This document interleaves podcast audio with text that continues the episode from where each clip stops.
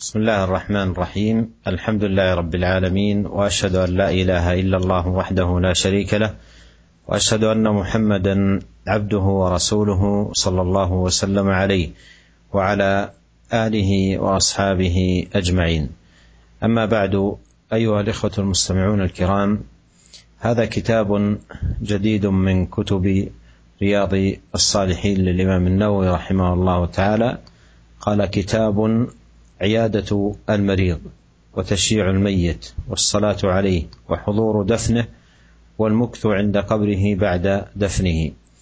فهو فهو كتاب نوع فيه الموضوعات التي تتعلق بالمريض وشدة المرض وعيادة المريض وغير ذلك من المسائل التي تتعلق بالمريض وأيضا ما يتعلق بالموت والدفن والأحكام الأخرى. التي تتعلق بذلك. ونوع ابوابا عديدة في هذا المعنى بدأها بعيادة المريض. قال رحمه الله باب عيادة المريض. وعيادة المريض سنة وأمر جاءت الشريعة بالترغيب فيه والحث عليه وبيان فضله وأنه حق للمسلم على أخيه المسلم.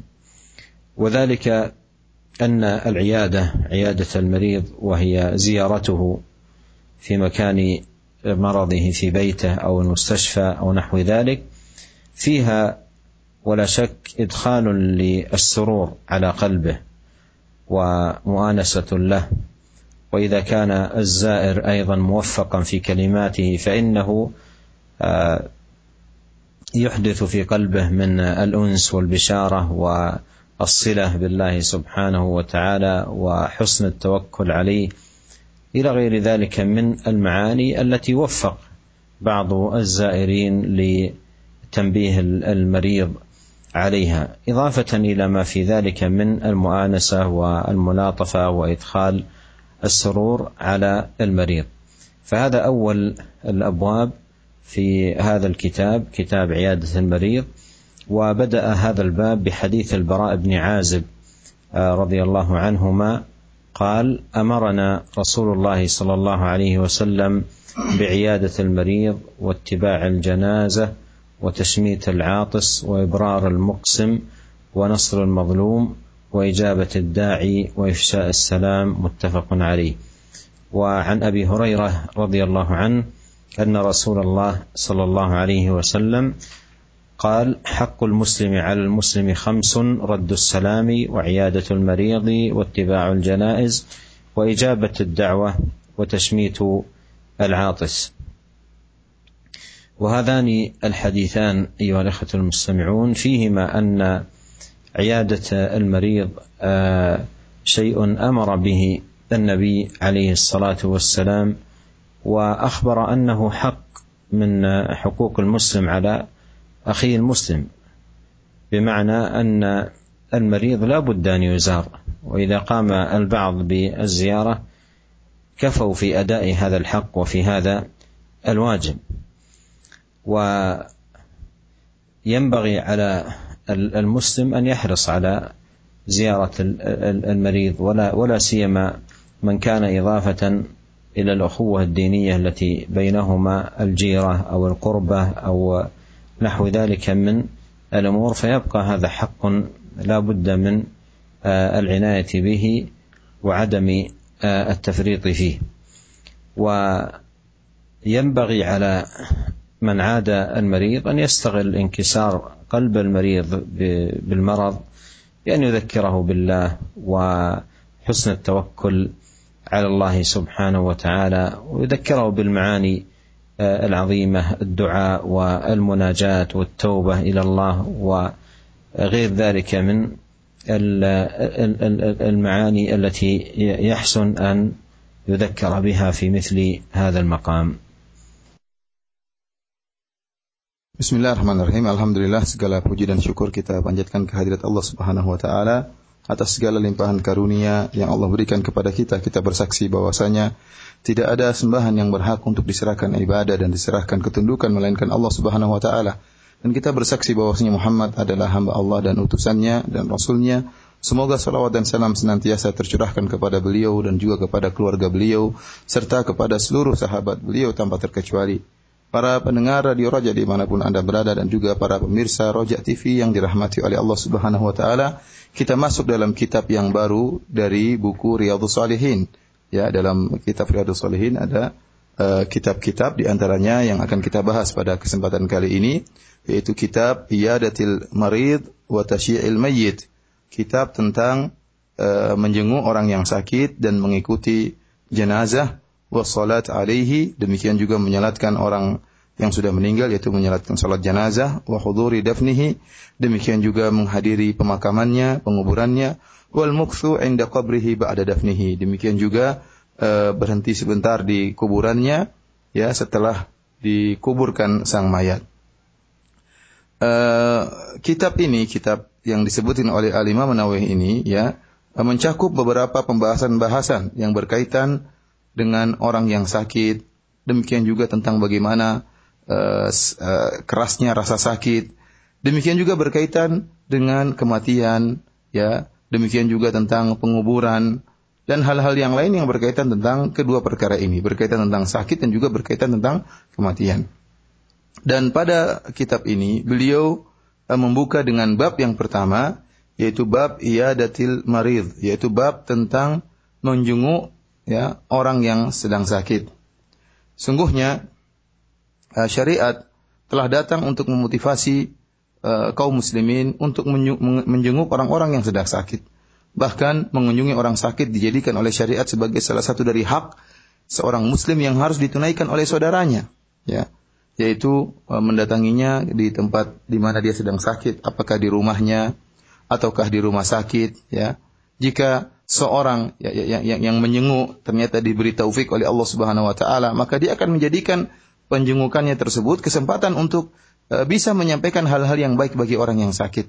Yang pertama dengan datangnya dia menjenguk saudaranya yang sedang sakit, dia memasukkan rasa senang dalam hati orang yang sakit tersebut ya. Dia eh, apa namanya mungkin orang tersebut kesepian tidak ada yang menyenguk maka dengan dia mendatangi kemudian dengan berbicara berbincang-bincang dengan orang yang sakit maka ini tentunya akan memasukkan rasa senang dalam hati orang yang sakit tersebut.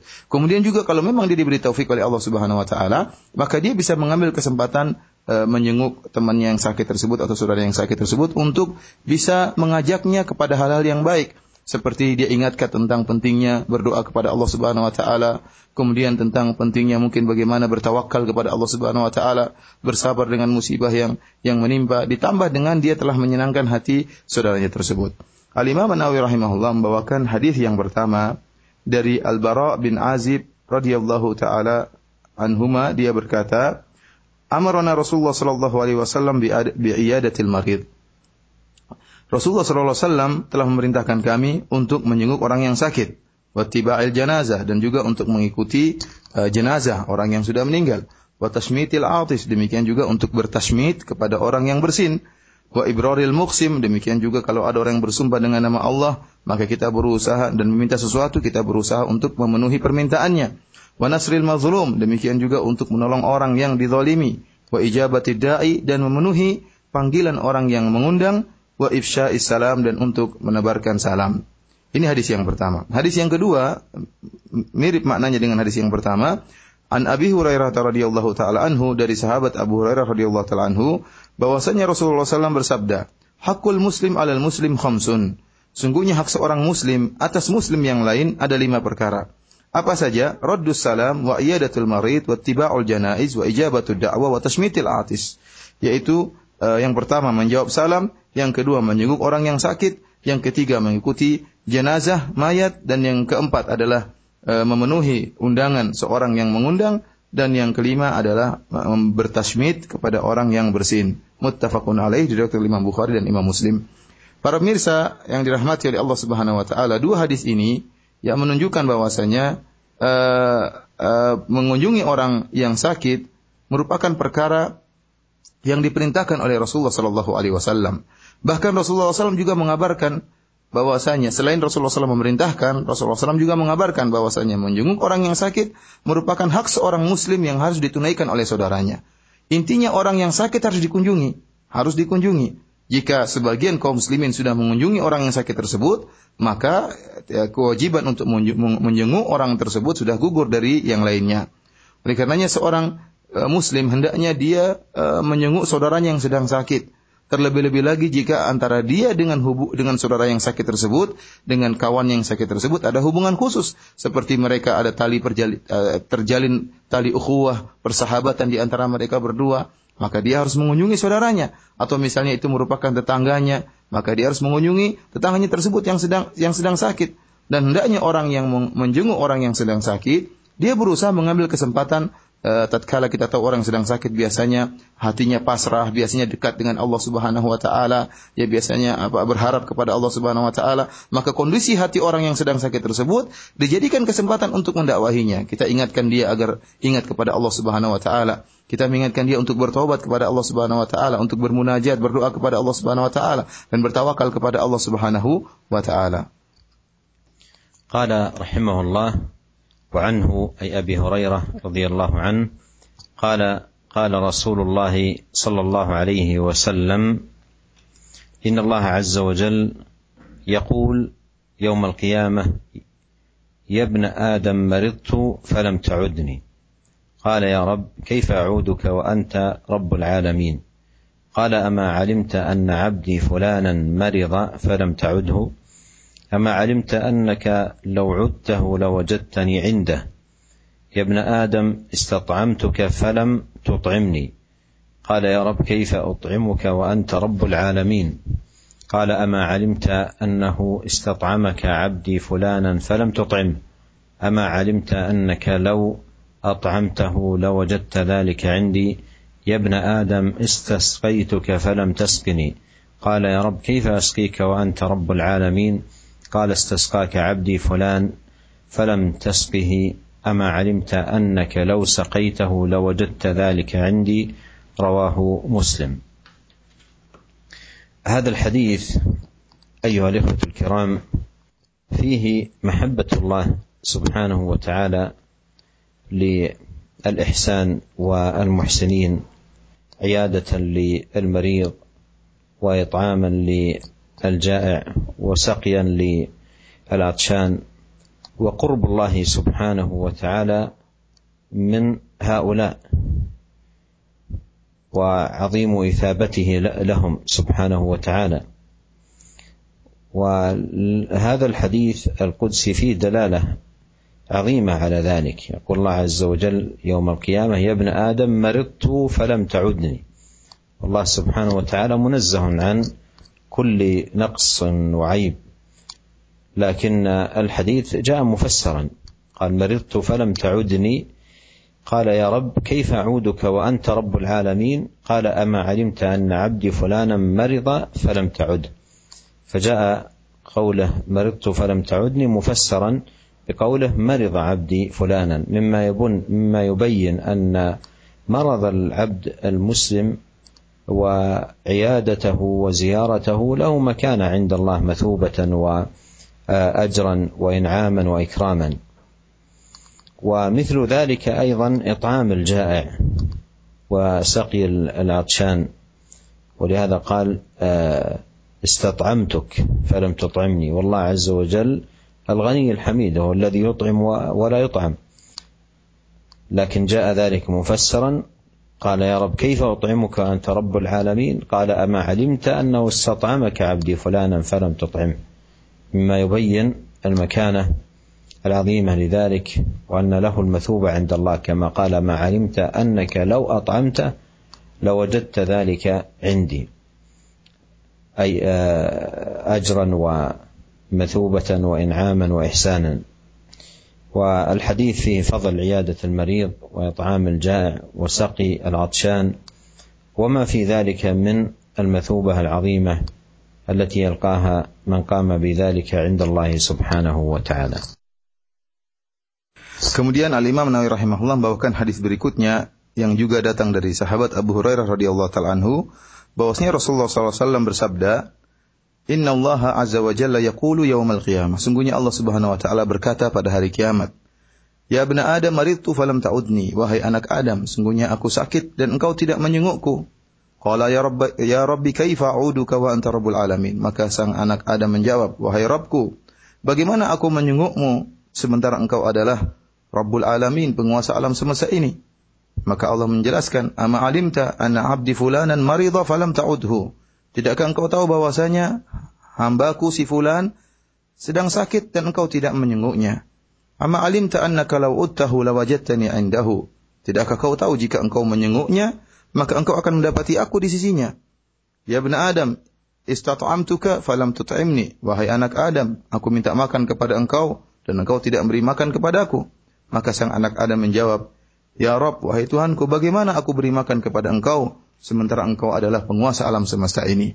Maka Allah menjawab, Tidakkah kau tahu bahwasanya hambaku si fulan telah minta makan kepadamu dan engkau tidak beri makan kepadanya? Tidakkah kau tahu jika engkau beri makan kepadanya, la wajadta dzalika indi, maka kau akan dapatkan ganjaran yang besar di sisiku. Ya. Kemudian Allah berkata, "Wahai anak Adam, aku minta air kepadamu dan engkau tidak memberi air kepadaku." Maka sang anak Adam menjawab, "Ya Rob, wahai Robku, bagaimana aku berikan minum kepada engkau sementara engkau adalah penguasa alam semesta?" Allah menjawab, "Hambaku si fulan telah minta minum kepadamu dan engkau tidak beri minum kepada dia." Tidakkah kau tahu jika engkau beri minum kepadanya, maka engkau akan dapatkan ganjaran yang besar di sisiku. Hadis ini diriwayatkan oleh Alimah Muslim. Para pemirsa uh, Radio Roja dan para pendengar uh, para pendengar Radio Roja dan para pemirsa Roja TV di mana pun anda berada, hadis ini menunjukkan bagaimana kecintaan Allah Subhanahu Wa Taala terhadap sikap ihsan, itu berbuat baik kepada sesama manusia. Dan Allah mencintai orang-orang yang berbuat baik. Ya, Allah mencintai muhsinin. Demikian juga dalam hadis ini Allah uh, suka dengan uh, sikap mengunjungi orang yang sakit. Amalan mengunjungi orang sakit adalah per, uh, amalan yang dicintai oleh Allah Subhanahu wa taala. Demikian juga memberi makan kepada orang yang lapar. Demikian juga memberi air minum kepada orang yang haus dan Allah Subhanahu wa taala dekat dengan orang-orang tersebut. Dan juga dalam hadis ini, hadis kutsi ini Allah menjelaskan tentang pahala yang besar, ganjaran yang besar yang Allah berikan kepada orang-orang yang mengunjungi orang sakit, memberi makan orang yang lapar dan juga memberi minum kepada orang yang haus. Hadis kutsi ini ya menunjukkan dengan penjelasan yang tegas tentang uh, pentingnya mengunjungi orang yang sedang sakit. Pada hari kiamat kelak, Allah Subhanahu wa taala akan berkata kepada anak Adam, "Wahai anak Adam, maritu falam ta'udni." Wahai anak Adam, sungguhnya aku sakit dan engkau tidak menyengukku. Kita tahu bahwasanya Allah Subhanahu wa taala tidak mungkin sakit. Allah Subhanahu wa taala munazzah, Allah suci dari segala kekurangan-kekurangan. Di antara kekurangan yaitu sakit. Allah tidak mungkin sakit. Oleh karenanya tatkala Allah mengatakan, "Maridtu falam ta'udni," aku sakit dan engkau tidak menyengukku, Allah menjelaskan maksudnya, ya ditafsirkan dengan perkataan Allah selanjutnya. Oleh karenanya tatkala Allah mengatakan, "Aku sakit kau tidak jengukku," kau tidak menyenguk aku, maka anak Adam protes. Dia mengatakan, "Wahai Rob, bagaimana saya menyengukmu sementara engkau adalah penguasa alam semesta? Bagaimana kau bisa sakit?"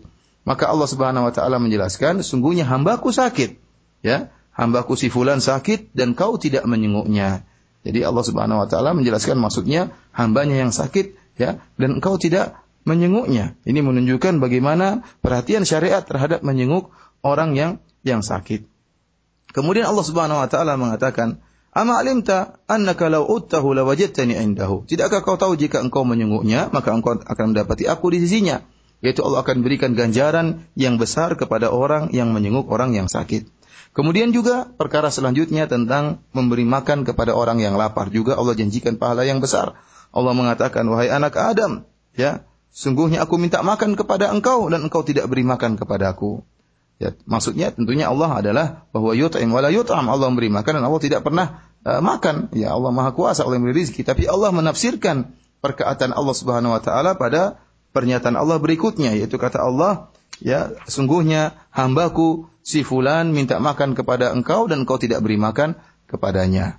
Kemudian Allah jelaskan, tidakkah engkau tahu jika engkau memberi makan kepada si fulan, maka engkau dapat ganjaran yang besar dariku? Ya ini menunjukkan bahwasanya memberi makan juga kepada juga memberi makan kepada orang yang lapar juga mendapatkan ganjaran yang besar. Sebagaimana pula memberi minum kepada orang yang haus, ya. Allah mengatakan istasqaka abdi fulan falam tasqihi hambaku si fulan telah minta minum kepada engkau dan engkau tidak memberi minum kepadanya. Ama alimta annaka law saqaitahu lawajadta dzalika indi. Tidakkah kau tahu jika kau beri minum kepada hambaku si fulan, maka engkau akan dapatkan ganjaran yang besar di sisiku. Ini menunjukkan bagaimana perhatian syariat terhadap berbuat ihsan kepada orang lain. Di antara berbuat ihsan, berbuat baik kepada orang lain adalah menjenguk orang yang sedang sakit. Demikian juga memberi makan orang yang lapar dan beri minum kepada orang yang sedang kehausan. قال رحمه الله عن أبي موسى رضي الله عنه قال قال رسول الله صلى الله عليه وسلم عودوا المريض وأطعموا الجائع وفكوا العاني رواه البخاري. قال العاني الأسير. وهذا الحديث فيه هذه الأمور الثلاثة التي أمر بها النبي عليه الصلاة والسلام.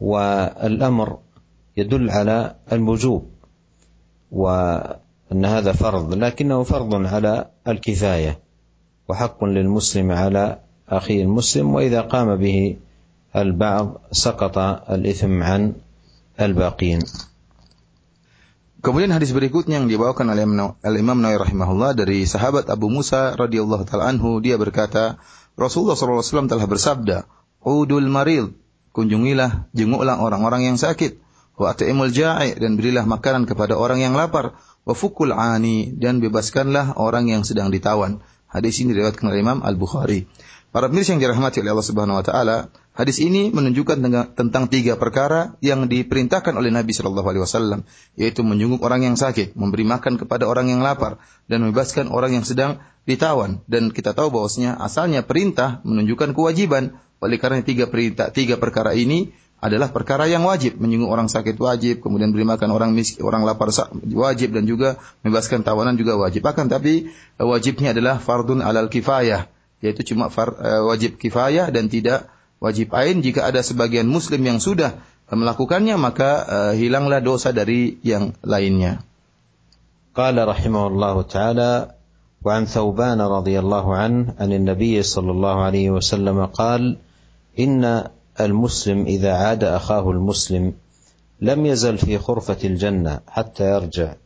قيل يا رسول الله وما خرفة الجنة؟ قال جناها رواه مسلم.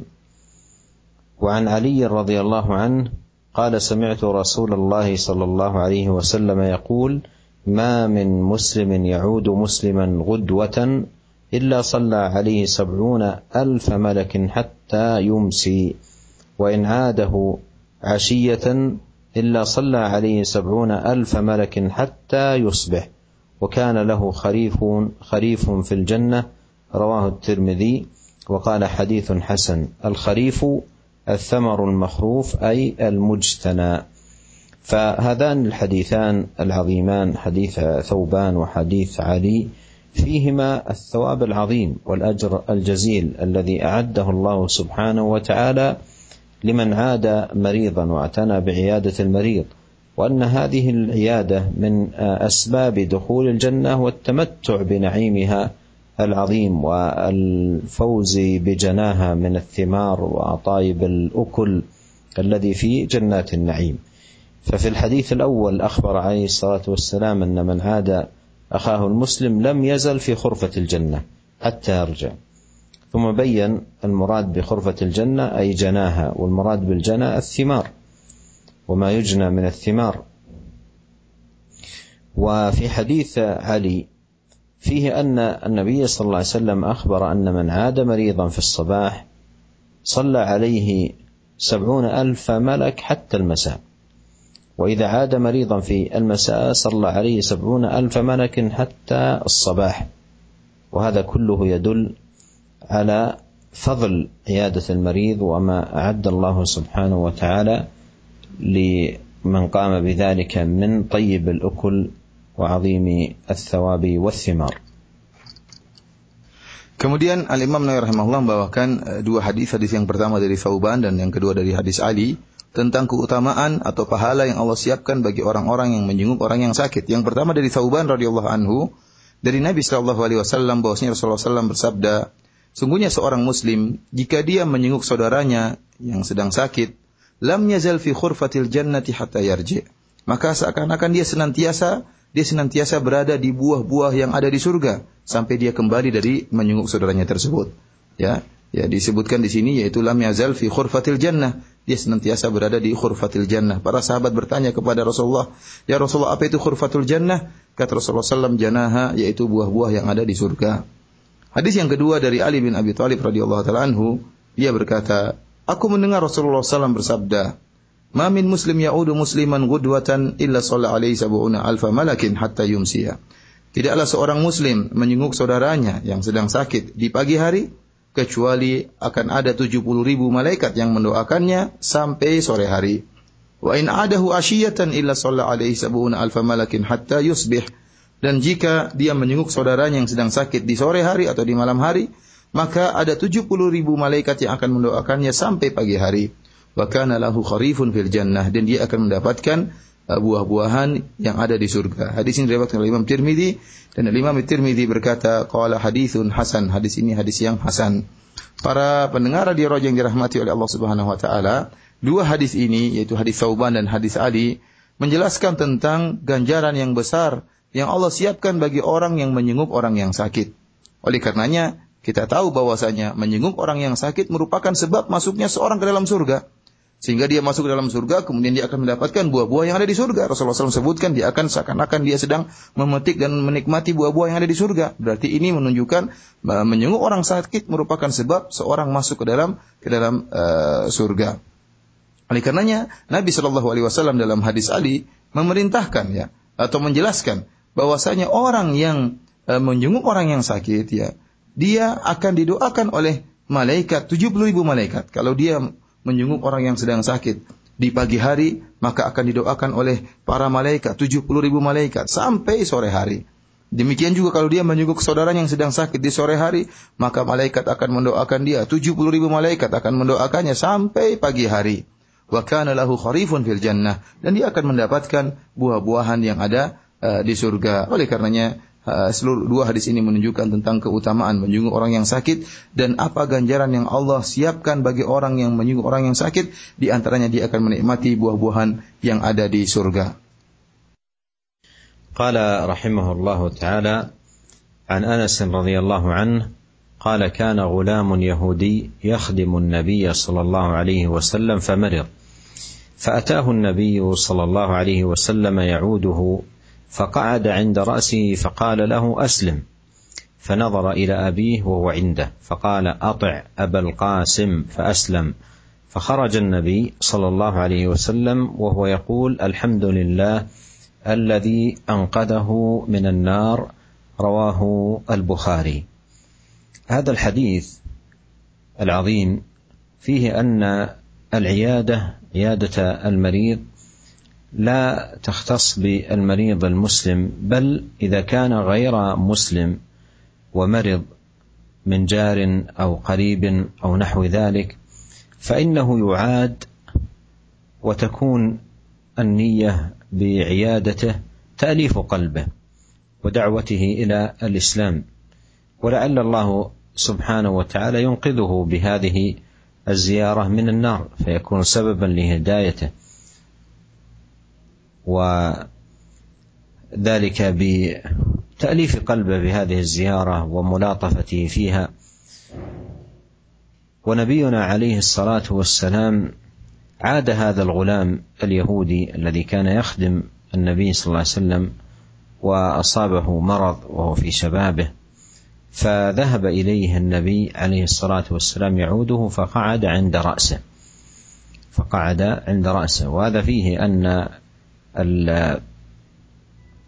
العيادة للمريض مما يستحب فيها الجلوس عند المريض قليلا. يعني لا يكتفى بالقيام. ودلت على ذلك أحاديث جاءت في هذا الباب منها هذا الحديث. يعني لا يكتفى بالقيام بل يجلس عند رأسه. وهذا ولا شك أكثر في المؤانسة و الملاطفة للمريض والإطمئنان عليه. فجلس قعد عند رأسه فقال له أسلم. فنظر إلى أبيه وهو عنده. فقال أطع أبا القاسم فأسلم. فخرج النبي صلى الله عليه وسلم وهو يقول الحمد لله الذي أنقذه من النار. ولا شك أن إنقاذ شخص على يديك من النار من أكبر النعم. ومن أجل المنن لأن يهدي الله بك رجلا واحدا خير لك من حمر النعم والنعمة تستوجب شكر المنعم والمتفضل سبحانه وتعالى ولهذا خرج صلوات الله وسلامه عليه ويحمد الله الذي أنقذه من النار. Kemudian uh, hadis berikutnya dari Anas radhiyallahu taala anhu. Dia berkata ada seorang uh, pemuda Yahudi yang uh, dia dahulunya membantu Nabi sallallahu alaihi wasallam maka pemuda Yahudi ini sakit Fa'atahu Nabi sallallahu alaihi wasallam ya'udhu. Tatkala pemuda Yahudi ini sakit, maka dikunjungi oleh Nabi sallallahu alaihi wasallam, dijenguk oleh Nabi sallallahu alaihi wasallam. Faqada faqada inda ra'sihi. Kemudian Rasulullah sallam duduk di dekat kepala pemuda ini. Lalu Rasulullah sallam berkata, "Aslim, hendaknya engkau masuk Islam wahai pemuda."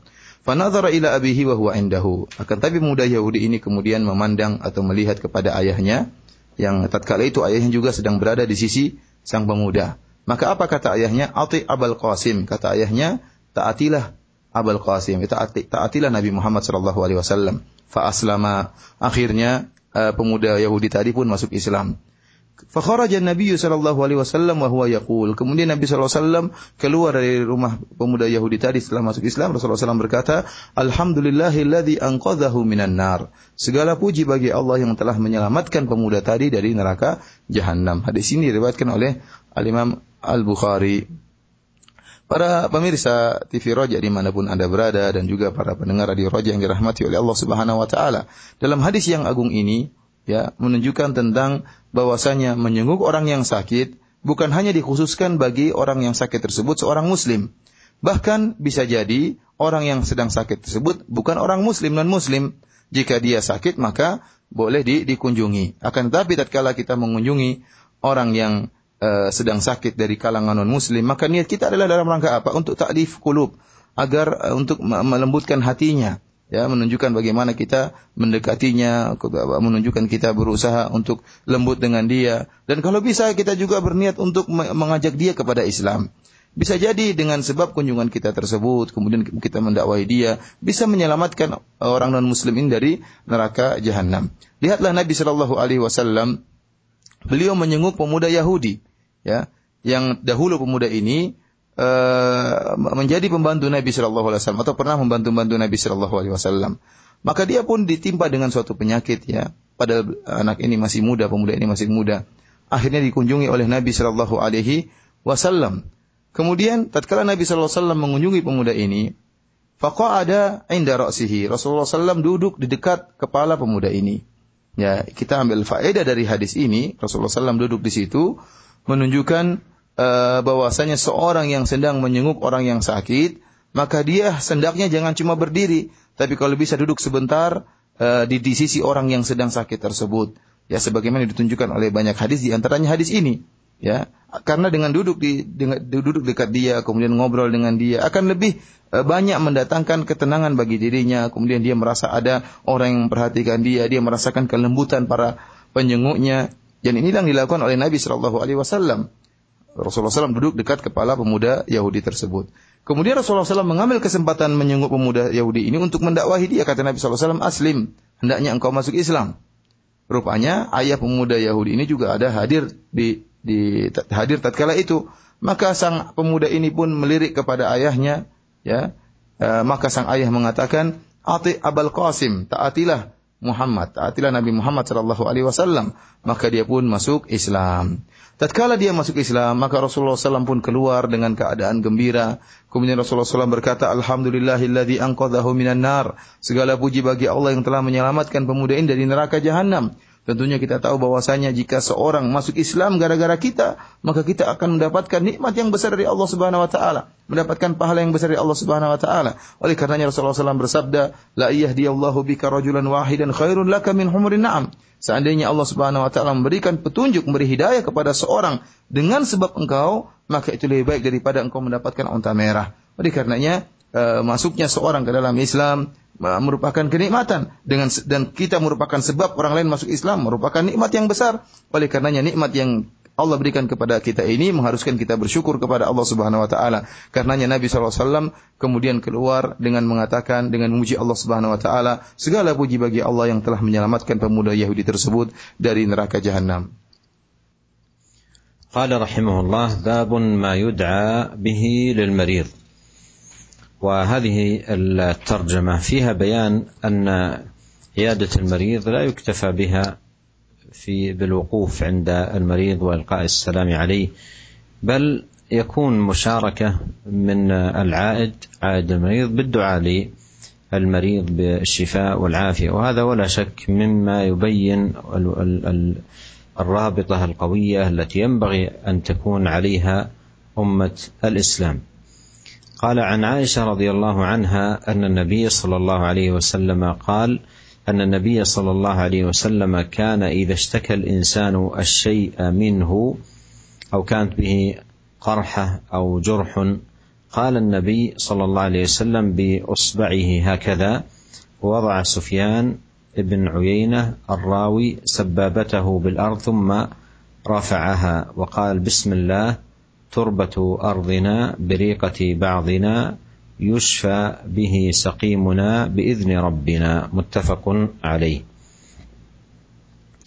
هذا الحديث فيه نوع من أنواع الرقية للمريض وهو مختص لمن كانت شكايته قرحه أو جرح أو نحو ذلك مما له شيء ظاهر على البدن من جرح أو قرحة أو دمل أو نحو ذلك وذلك بأن يضع آه، شيئا من الريق على آه، إصبعه.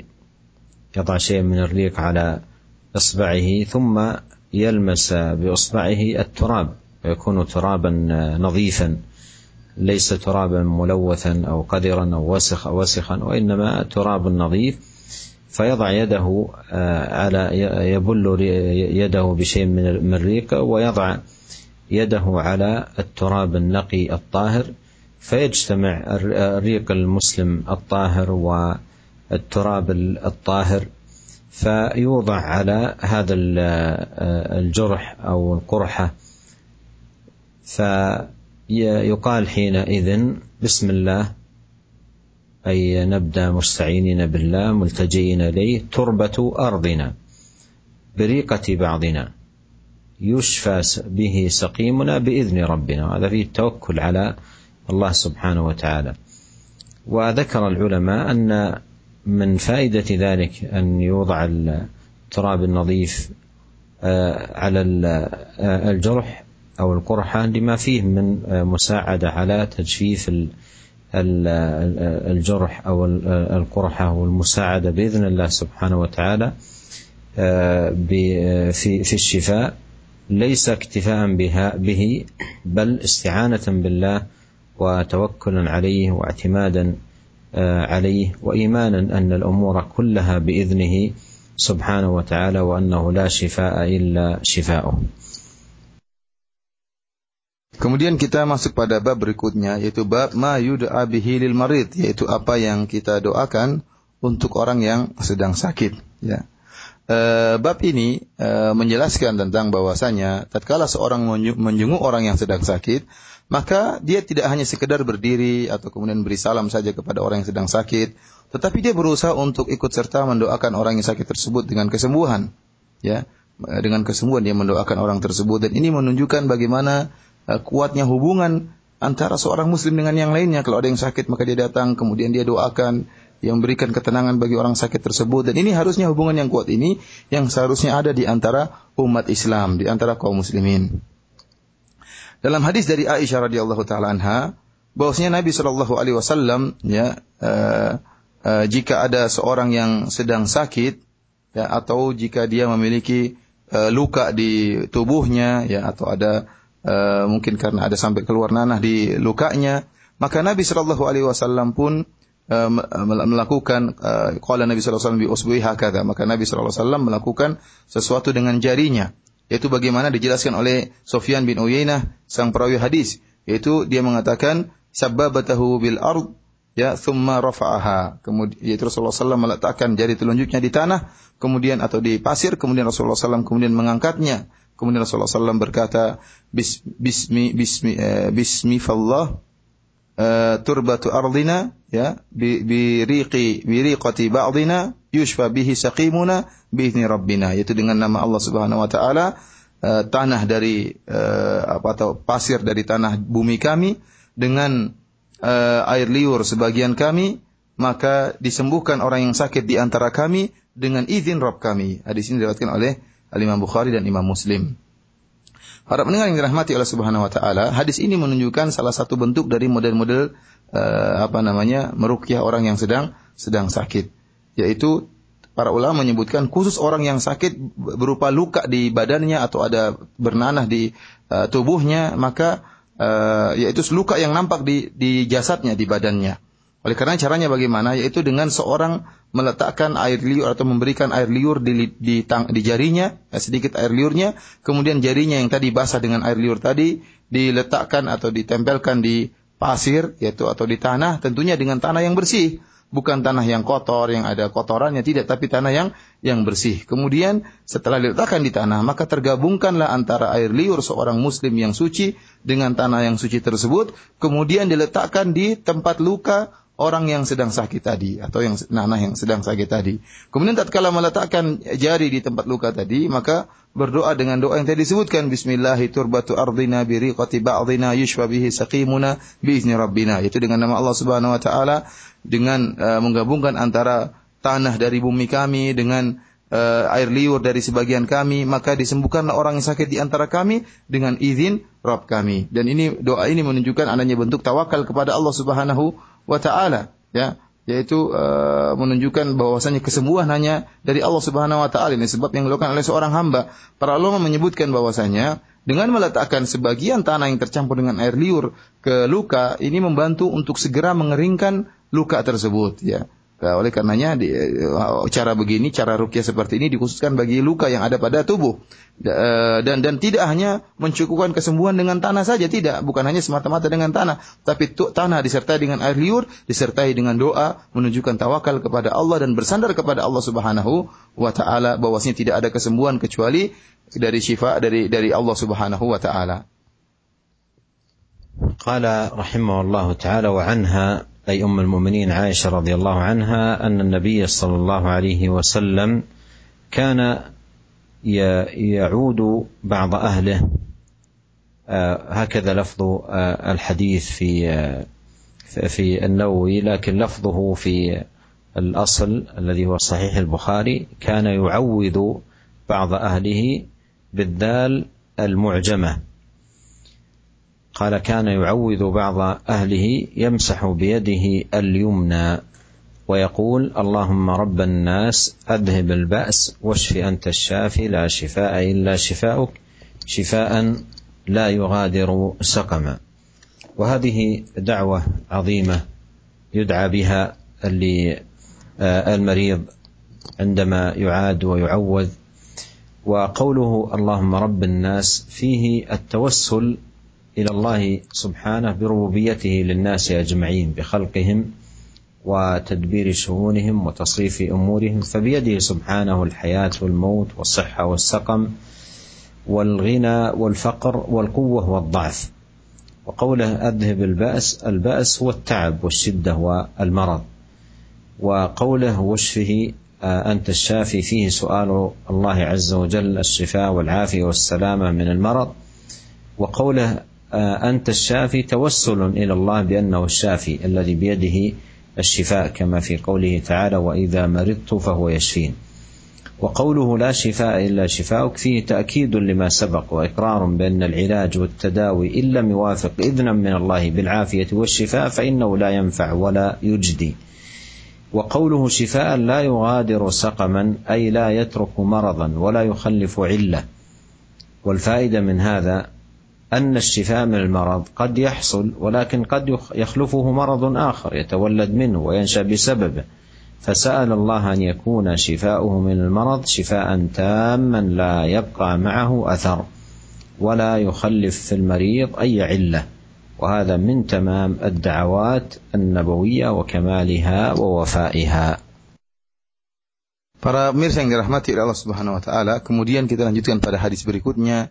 Yang juga dari Ummul Mukminin Aisyah radhiyallahu taala anha bahwasanya Nabi sallallahu alaihi wasallam uh, kana yaudu ba'dhu ahlihi disebutkan dalam uh, teks yang terdapat dalam kitab Riyadhus Shalihin yang disebutkan kana yaudu yaitu Rasulullah SAW menyenguk sebagian keluarganya yang sakit. Tetapi kalau kita kembali kepada Sahih Al Bukhari kepada kitab aslinya, uh, ternyata yaudu di situ bukan pakai dal tapi pakai zal yaitu yu'awwidhu ba'dhu ahlihi yaitu Rasulullah SAW mengajari sebagian keluarganya ya kalau sedang sakit atau Rasulullah SAW mendoakan uh, kelu uh, sebagian keluarganya yang sedang sakit ya. Yamsahu biyadihil yumna yaitu Rasulullah sallallahu alaihi wasallam uh, mendoakan sebagian keluarga yang sakit dengan mengusapkan tangan kanannya. Kemudian Rasulullah SAW berdoa Allahumma rabban nasi adhibil ba's Ya Allah, ya penguasa manusia, adhibil ba's, hilangkan rasa sakit. Washfi anta syafi, sembuhkanlah, sungguhnya engkau adalah maha penyembuh. La shifa illa shifa'uk. Tidak ada kesembuhan kecuali dengan kesembuhanmu. Shifa'an la yughadiru saqama. Kesembuhan yang tidak meninggalkan sakit apa pun. Muttafaqun alaih diriwayatkan oleh Imam Bukhari dan uh, Imam Muslim. Para pemirsa yang dirahmati oleh Allah Subhanahu wa taala, doa yang dibaca oleh Nabi sallallahu alaihi wasallam merupakan doa yang ya, ya, ya, yang, yang sangat ya, yang sangat manjur dan diajarkan merupakan lafal dari Nabi Shallallahu Alaihi Wasallam yaitu Rasulullah SAW berdoa Allahumma Rabban Nas. Yang artinya ya Allah penguasa manusia. Dalam lafal ini menunjukkan bentuk tawasul kepada Allah Subhanahu wa taala bertawasul dengan sifat rububiyah Allah Subhanahu wa taala bahwasanya Allah yang menguasai seluruh manusia.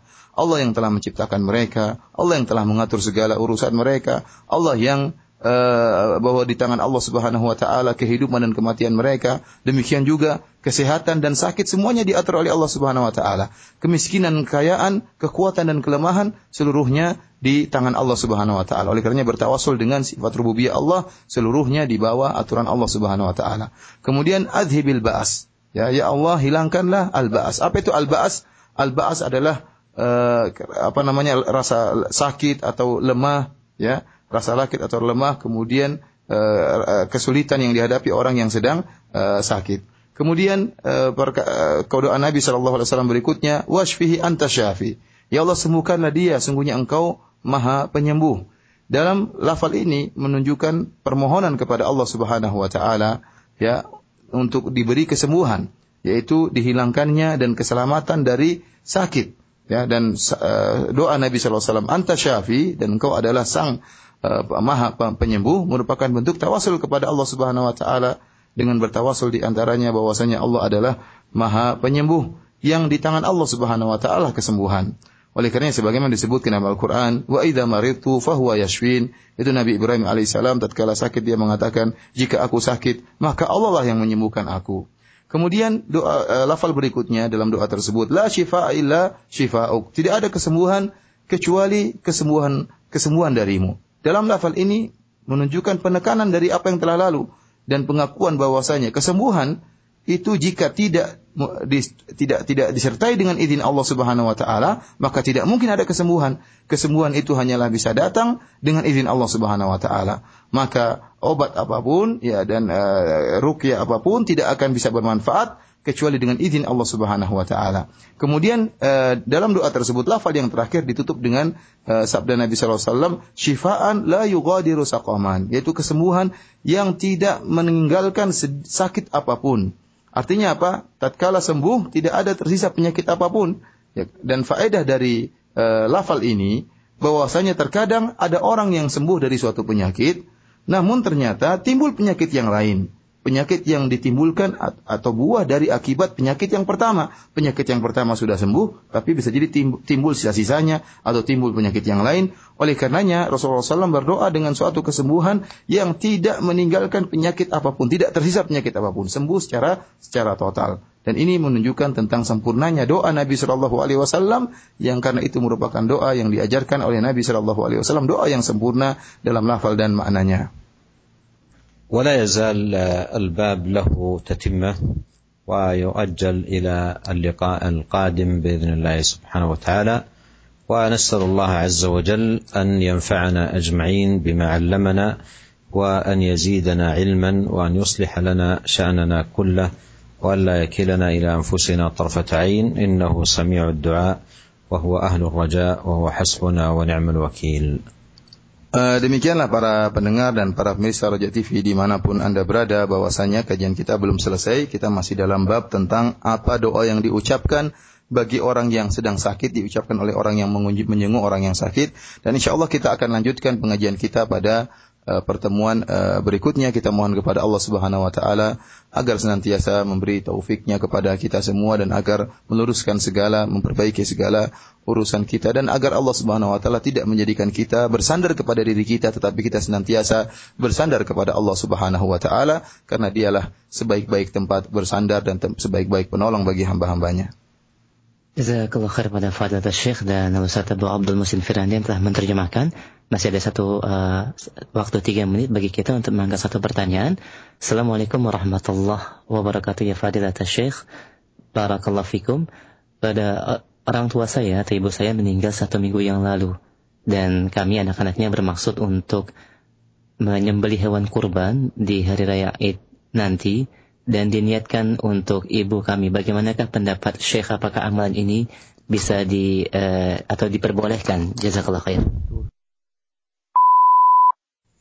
نسأل الله أن يغفر لها وأن يرحمها والأضحية عن المريض محل خلاف بين أهل العلم الأضحية عن الميت نعم محل خلاف بين أهل العلم والإنسان يضحي عن عن نفسه وعن ولده ويتصدق عن ميته والصدقة تنفعه بإذن الله سبحانه وتعالى. يتصدق عنه بمال يتصدق عنه بشاة يذبحها للفقراء والمساكين بحفر بئر ويكثر من طلب المغفرة له. وهذا من أهم ما يكون. ولد صالح يدعو له كما جاء بذلكم الحديث اللهم اغفر لموتانا وموتى المسلمين واصلح لنا شاننا اجمعين والسلام عليكم ورحمه الله وبركاته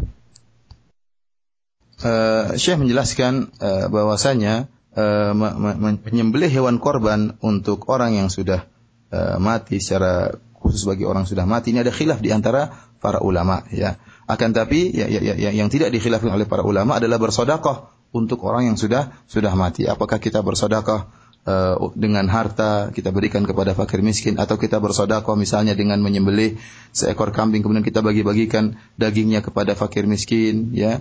Atau uh, dengan sedekah-sedekah yang lainnya. Dan yang sangat penting kata beliau adalah Eh, mendoakan maghfirah buat uh, ibu yang sudah meninggal. Karena dalam hadis disebutkan waladun salihun yad'u ya. Di antara amal yang tidak terputus adalah anak soleh yang mendoakan uh, yang uh, orang tuanya. Oleh karenanya uh, kita berharap agar Allah Subhanahu wa taala mengampuni uh, ibu dari penanya yang telah meninggal dunia sebagaimana juga semoga Allah Subhanahu wa taala mengampuni uh, orang-orang kaum muslimin yang lain yang sudah meninggal dunia. Demikian saja para pemirsa kajian kita pada kesempatan kali ini. Semoga Allah Subhanahu wa taala mempermudahkan kita untuk bersua di kesempatan yang lain. Wabillahi taufik. Wassalamualaikum warahmatullahi wabarakatuh.